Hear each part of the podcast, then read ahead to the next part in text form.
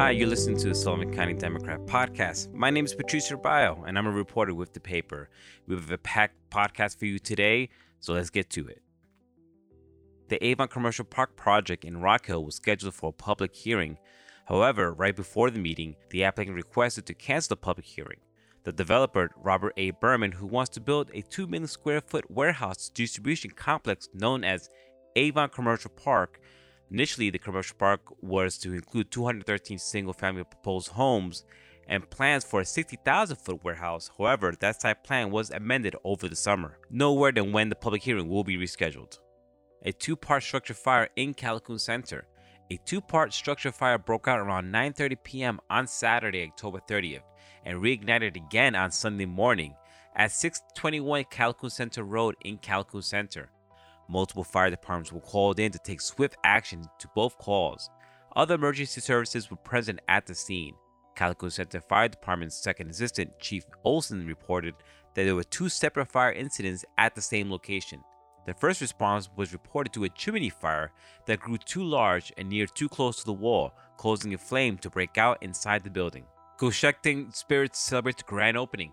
Cochecton Spirits, a locally owned operated liquor store celebrated its grand opening with ribbon cutting on Thursday, October 28th.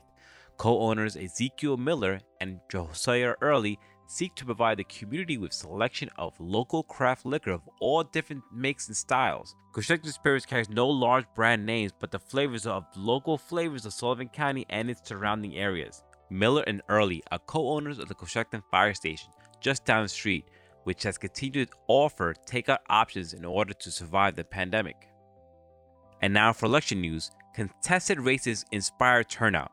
What a difference a contested race makes. Seven of Sullivan County's 15 elected supervisors had opposition this year, and two and those townships saw increased voter turnout and several too close to call races. For a full report in this year's election, please visit our website, scdemocratonline.com, or check out our newspaper on newsstands now. Sign of progress at Liberty Theater. There are more signs or efforts to restore the historic Liberty Theater on Main Street are moving forward, most noticeably after a new marquee was installed last week. The new aluminum marquee is a copy of the original one that was illuminated Main Street in Liberty starting back in 1935. Once the wiring and other work is completed, the lights will return to downtown Liberty. Once again, we're progressing just a little slower than when I wanted to, said developer Bruce Davison. There has been a backlog of material, and we have to customize most of what we do. Parksville Art Center finds home. Individuals hoping to breathe new life into Parksville envision this small hamlet could one day become a thriving arts community. That vision took another step forward recently when local residents Todd and Adrian announced new Parksville Art Center would be based out of the historic former synagogue on 2 Main Street. Todd and Adrian are assisted by the board of local artists, producers, and programmers and plan to renovate the building in order to foster a creative community through art, music, and cinema.